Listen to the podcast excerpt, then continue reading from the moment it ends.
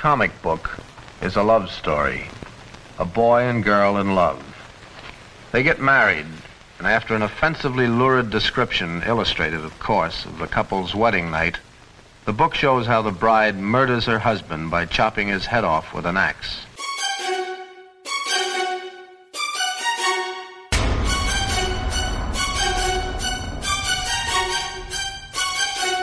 Well, what about the effect of these comic books on the children?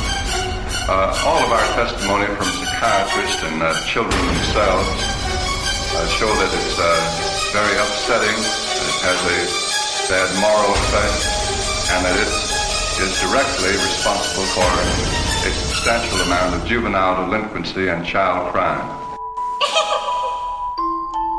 Greetings, friends and fans of freaky, frightening, and fantastic funnies.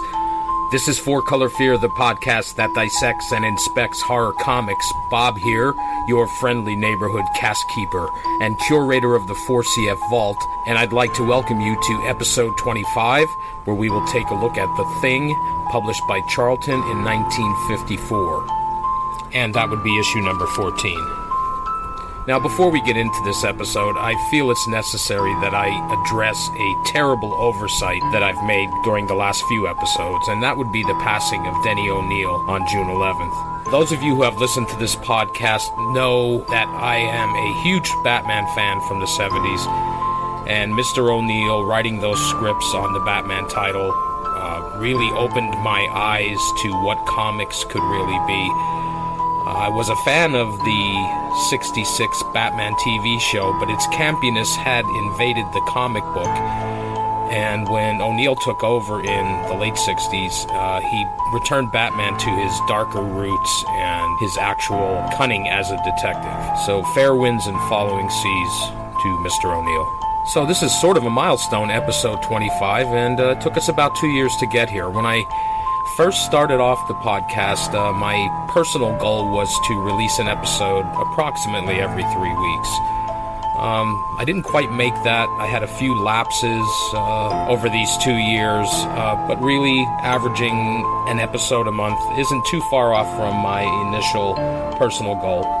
So we'll take a look at the thing number 14 when I get back, so stick around. The sexy, crime worshipping violence of certain comic books has come in for a lot of scathing criticism during the past couple of years.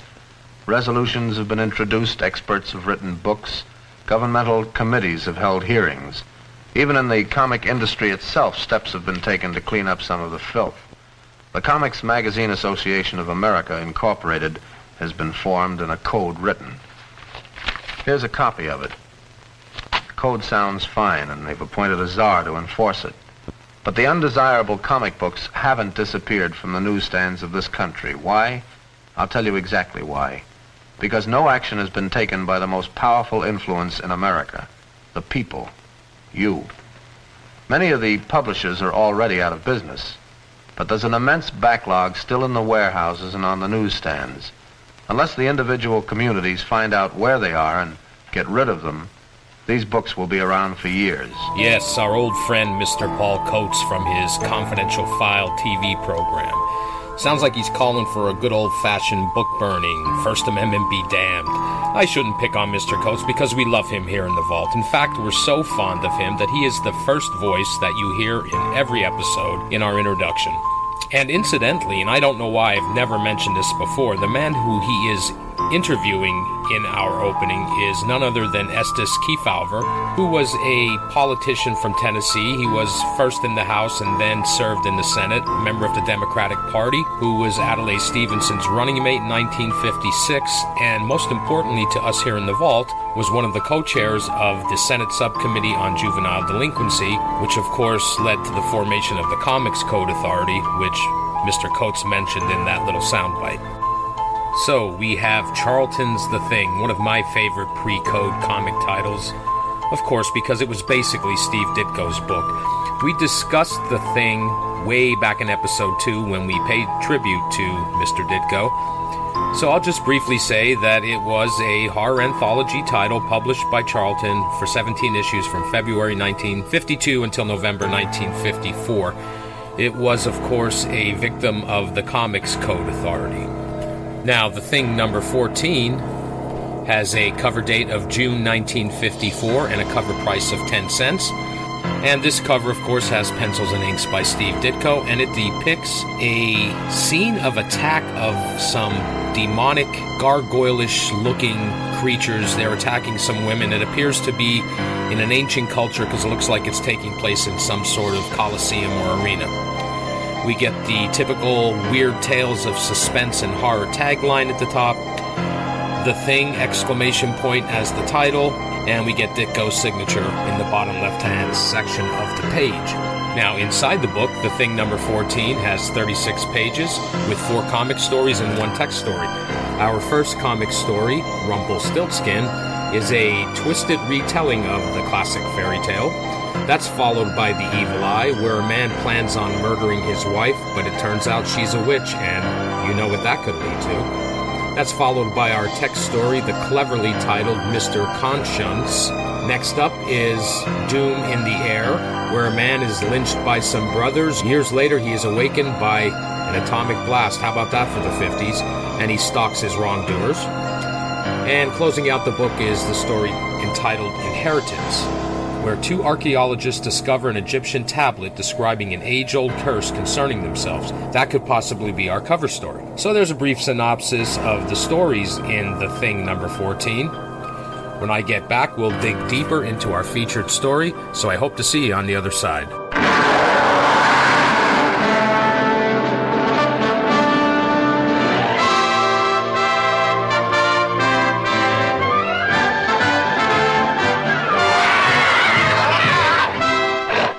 Those hysterical, hilarious horrors when you join those Bowery boys as overnight guests in a mansion of merry maniacs. We just want your heads. Well, Oh, well, if you said that in a quick. Our heads! Uncle Anton, the scientific stoop. Oh, oh, oh, oh. Would you like a high cut or a low cut, sir? oh, I'd like a low cut. Uncle Derek, the medical madman. What is it you're trying to say? Help! Yeah. Cousin Francine, the fluff with the stuff. I mean business. Aunt Amelia, who's no camellia. The butler Grissom, he's gruesome. The family tree, a man-eating honeysuckle.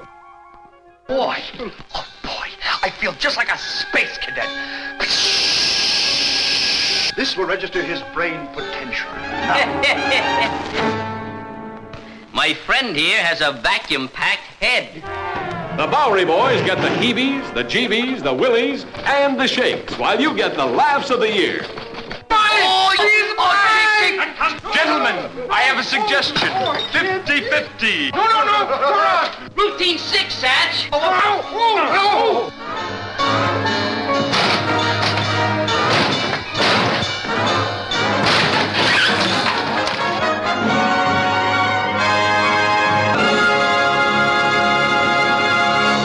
I always preferred Abbott and Costello on WPIX Channel 11. The old man, he favored the Bowery Boys or the East Side Kids or the Dead End Kids. They were known as all three, depending on the time period. And they would air around the same time on a Sunday afternoon on WNEW Channel 5. This film, The Bowery Boys Meet the Monsters, was released the same year as The Thing number 14. And as much as I preferred Bud and Lou, I always enjoyed Huntz Hall's performance as the rubbery faced Sach. So a few years later, when I was discovering rock and roll and picked up my first Cheap Trick album, which would have been their second release in color, and on the back of the cover, I saw this guy riding a moped who looked a lot like Sach. Well, that was no accident because it turns out that Rick Nielsen, when he was developing his character persona for the band, he used Huntz Hall as an inspiration. Get on with it. Yes, get on with it! Yes, by all means, let's get on with it. Okay, our featured story for the thing number 14 is the second story called The Evil Eye. Credits we have Pencils and Inks by Steve Ditko. No surprise there. A script by Carl Melming and letters by Charlotte Jetter. Now, as we know from our previous covering of The Thing, The Thing is an off book narrator. We don't know what he, she, or it looks like. It's left up to our imagination. I always found that very interesting. So we get a half page splash on this first page, and the title, The Thing Presents the Evil Eye. The Thing's introduction goes like this For years, hatred seethed openly in the bizarre Cairo household. Husband Warren was feared in the area because his raging temper was accompanied by a ferocious love of gambling and liquor. His crippled wife Gerda was the subject of ugly yet vague rumors among other women of the neighborhood. Now at last, their savage feud seemed headed towards a grim conclusion, for Warren had purchased one ticket for an ocean cruise, and Gerda was working overtime with her secret potions and hexes. Read on. Signed, The Thing. So, in this first half page splash, we see Warren in the living room kneeling over what appears to be a treasure chest, opening it up. His wife Gerda is approaching him from behind. She's in a wheelchair. She's dressed very provocatively, uh, sort of like a uh, woman in a harem or a belly dancer. She has a strange medallion on her forehead and some very heavy black eye makeup. So it's clear that she is some sort of sorceress or possibly someone who dabbles in the occult. And Warren says, Gerda, I locked you in your room. How'd you get out? And how'd you know where I was? Stealing more of my jewels, are you? I've warned you before, Warren. Now you'll pay the penalty for gambling away my fortune. And she reaches out and grabs his hand and says, Give me back my precious cat's eye ring, you pig. You've stolen for the last time. Don't make me laugh, you hideous witch. There's nothing you can do to stop me. Take your claws off me. I told you to let go. I'm sick and tired of you and your crazy manias. From now on, I'll do just as I please, and there isn't a thing you can do to stop me. Let go. And he gives her a left cross, knocks her out of her wheelchair. I'm not sure if I mentioned that, but she is apparently handicapped. She's in a wheelchair. So we have some pretty serious verbal and physical abuse going on between these two. She's lying on the floor now and says, I'm calling my lawyer to arrange a divorce, Warren Cairo. I'll see that you're ruined in business, cut off without a red cent. Don't make me laugh, Harpy. I've already made plans for your immediate future. See this ticket? It's for a ship leaving at midnight, a three month Mediterranean cruise. I'll be on that boat, and you're driving down towards the pier with me, but you'll never come back. And he grabs her by the arm and starts dragging her. Let me go, I'll kill you. Ha ha ha, you're doomed, you ghastly witch and there's nothing you can do to stop me. Only reason you haven't tried to murder me till now is you're afraid of being caught, but I'm not so squeamish. So apparently Warren knows that she at least dabbles in the occult. And the thing tells us in the next panel Gerda Cairo fought like an enraged tigress, but Warren was strong. In a few minutes, he had her bound and gagged and ready for a gruesome trip. So we see him putting her in the car and he goes on to say, There is no use trying to give me the evil eye, you crone. Others may think you have special powers. I think it's just the bunk. Ready, dear? Ha ha ho. So, I guess he he's skeptical about her witchcraft powers. So they're in the car now. We see she's bound and gagged. We get a better look at this medallion on her forehead. It has some kind of arcane rune engraved on it. Not sure there. But Warren goes on, not much help in those potions and hexes you believe in, is there? We're heading straight towards Suicide Turn, and there's nothing you can do about it. Just for laughs, I'll tell you what I'm planning. So, in the next panel, we see this suicide curve that he's referring to, and in classic evil villain manner, he's going to narrate his dastardly plot. Soon as I unload my baggage, I'm releasing the brake. This crate will plummet 200 feet into the ravine. I've already set the dashboard clock forward to midnight. The exact time witnesses will see me aboard the cruise boat pulling out of the harbor. So I guess he has his alibi set up. The thing tells us, with savage delight, Warren Cairo peered into his wife's guttering eyes. He struggled to glance away, and in the next instant, they're driving down the road, and he exclaims, the, the car, it's moving with the brakes still on. We're going over the edge. No, no. And we see the car plummet into the r- ravine at Suicide Turn. The thing tells us down the deadly embankment the car plunged, hurling towards certain destruction. But at the last split second, Warren Cairo is miraculously hurled free of the plummeting car, and then it crashes and there's an explosion. We see his body being ejected from the car. So he's lying in this puddle, face down. And the thing tells us for several moments there was only the sound of flames crackling around the skeleton of the crushed car. Slowly a figure moved, and it's Warren. He's like, I'm alright, bad pain in the chest, everything's spinning, but somehow I survived.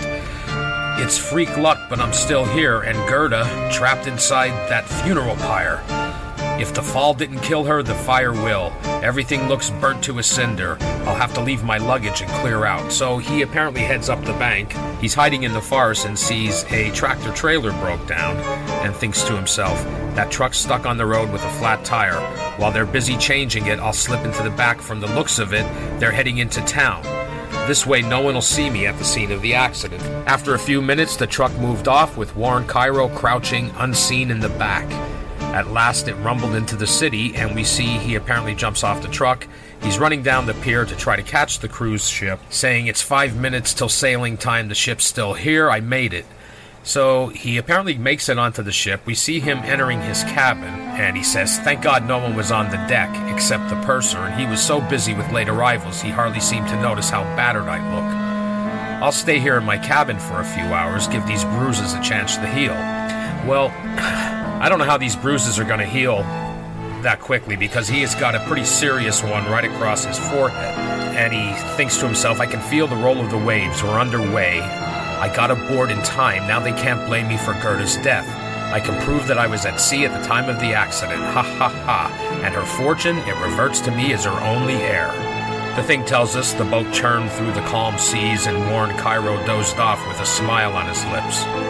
Some time later, he awoke with a shudder. He was not alone. Is that you, valet? Does someone want me? Who is it? Who's there?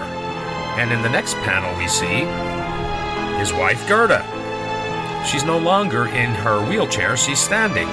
And she is accompanied by these four small, gnomish characters. Uh, best way I can describe them. Each one is a different color red, green, white, and yellow. But anyway, she says, It is I, Warren, your very own Gerda. Careless of you to walk off with my prized cat's eye ring. I haven't been so forgetful. I've brought a bon voyage gift. No, go away, you ghoul. You're dead. I saw you with my own eyes. The thing tells us Warren recoiled in dread, frantically reassuring himself he was having a hideous nightmare but there was no denying the pressure of the slimy hands dragging him towards the ship's hold. He's yelling for help, and Gerda says, You don't see too well, Warren. There's no one to hear you. I'm going to take care of your defective vision, though. So we see these four gnomes holding Warren down, and he's still going on that it's a dream, a nightmare can't be happening.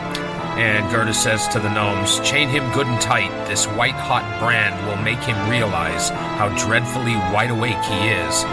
And she proceeds, in the next panel, she proceeds to brand him in the forehead. And she says, That brand will sear and torture my unworthy husband till the moment he is able to bathe it in water.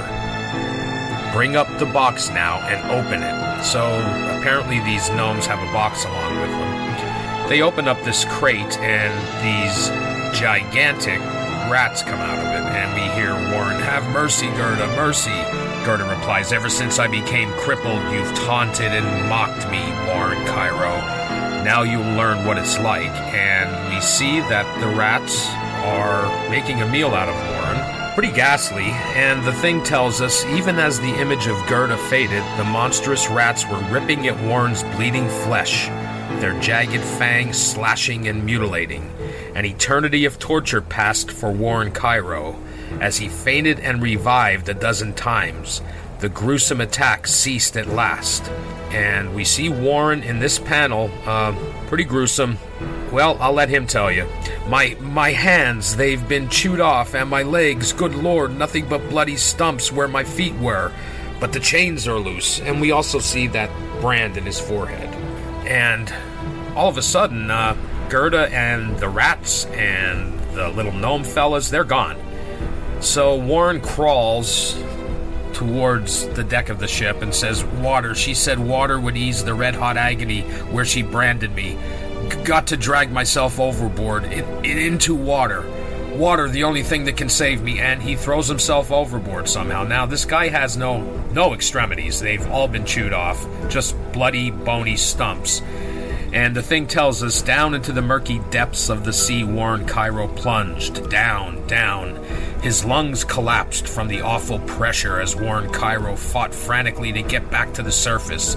Then, at the same instant, his pain ceased and his heart stopped pounding. So we see Warren sinking to the bottom of the ocean. And we're in the next panel, we see these two hunters approaching the crash site, you know, at the suicide turn. And the thing tells us at precisely the same moment, at the bottom of the dreaded suicide turn, these two hunters are having this conversation. Mike, that wrecked car must have tumbled down the embankment, and over there, brr, it doesn't take field rats long to find a meal, does it? Ugh, I feel sick. And we can see that these gigantic rats are having their meal on Warren, who is no longer in the bottom of the ocean, but rather in the ravine along Suicide Turn. So these hunters, I guess these guys are out at night, I don't know, practicing some poaching, I'm not sure. But anyway, these hunters continue this conversation. We'd better run for the police. Remember that license number, the cops will need it for identification. Let's get out of here before I faint. So the thing tells us the horrified hunters scrambled up the steep embankment, the blood running cold in their veins. The telephone lines crackled. Then we see the police have arrived. Now, I don't know where this takes place. I'm assuming somewhere in the United States, but these cops are dressed like English bobbies. You know, they got the rounded hats. Uh, well, who knows? Who knows what, what Ditko was thinking there? Could have been his editor's call. Who knows? And one of the cops says, Never saw rats that size in this area. And one of the hunters raises his shotgun, fires off a shot, and says, Maybe this'll scatter them. So it does. It scatters the rats away, and we see Stumpy Warren lying face down. And the one cop says his hands and feet, they've been gnawed off by them rats. We'd better cover up the corpse before someone with a weak stomach sees it. Hold it, Corey. Motorcycle is bringing someone to make identification. Headquarters trace that license number. They're rushing a neighbor or someone over to take a look at the body. Wonder what killed the poor buzzard. The crash, the rats, or the drowning in this little pool of water? Turn him face up, Corey. They're bringing down the person who's going to make the identification. And Corey, who apparently is the other cop, is complaining, Ugh, why, why do I always get the lousy jobs? I hope it only takes a few seconds to get this grisly business over with. So he turns over Warren, and we now see that he is no longer branded in the forehead, but we see the cat's eye jewel there. Uh, I guess it's impaled in his forehead, I'm not sure. And he exclaims, one of the cops that is, he exclaims, Good God! Ever see anything like that on, on his forehead? An eye of some kind. It seems to be branded there. Can can you identify the corpse? And a voice off panel says, It's Warren Cairo, as you suspected, gentlemen. And now we see in the final panel the two policemen. One of them is pushing Gerda, who's in her wheelchair. And the one cop says, Thanks for cooperating, Mrs. Cairo. It must be a terrible shock. And she replies, I can't say I didn't expect it. I warned him, but he refused to see what I meant about premonitions of disaster. Poor Warren. And we get a closing narration from the thing that says, Farsighted woman, that Gerda Cairo. Might even be described as superhuman, don't you think? He, he, he, he. And it's signed The Thing. Okay, I mostly enjoyed this story. I do have one small issue, and it concerns Gerda. Like, was she in the car at all? It's pretty clear that she caused the accident to occur, killing Warren, and everything that occurred to him on the ship was just in his mind as he was dying in the puddle. The rats were already there in the woods or in the ravine. But was she ever in the car at all? I'm, it's a bit hazy.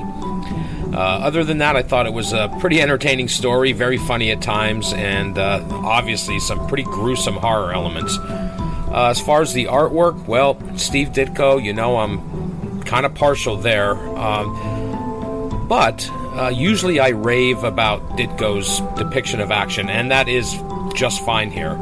However, uh, what really stood out to me, several panels, the composition is just outstanding. Just some great artwork from Ditko. Uh, the pencil and ink work, uh, very reminiscent of his early work at Marvel, Amazing Fantasy, and then The Amazing Spider Man, the early issues, his style would change a bit, but this is very reminiscent of that. But I was really impressed with uh, some of the composition of the panels. And as far as the panel for the episode, it's kind of hard not to pick a panel where Warren is splayed out after the rats have had a feast on him. It's some pretty gruesome stuff there. So that's going to do it for our featured story, The Evil Eye from The Thing number 14. For our next episode, I'm going to forego the random comic generator. Halloween is just around the corner, and I do not know if the next episode will be released before or after the holiday, but it will be sometime around the Halloween season. And for that reason, we're going to do a Halloween special two color fear, and we're going to take a look at Creepy number 58 published by Warren in 1973. Always a lot of fun when we take a look at Warren. We looked at Vampirella a few episodes back. This time we'll visit Uncle Creepy. So that's going to do it for this episode. I'd like to thank you for listening. If you'd like to reach out, get in touch with me, leave a comment or suggestion, you can drop an email to fourcolorfear at gmail.com. You can also visit the blog, fourcolorfear.blogspot.com. You can check out the Facebook group. Just search for Four Color Fear on Facebook. And remember, Four Color Fear is always spelled the number four, C O L O R F E A R. Thanks again for listening, and I'll see you around Halloween. Bye bye.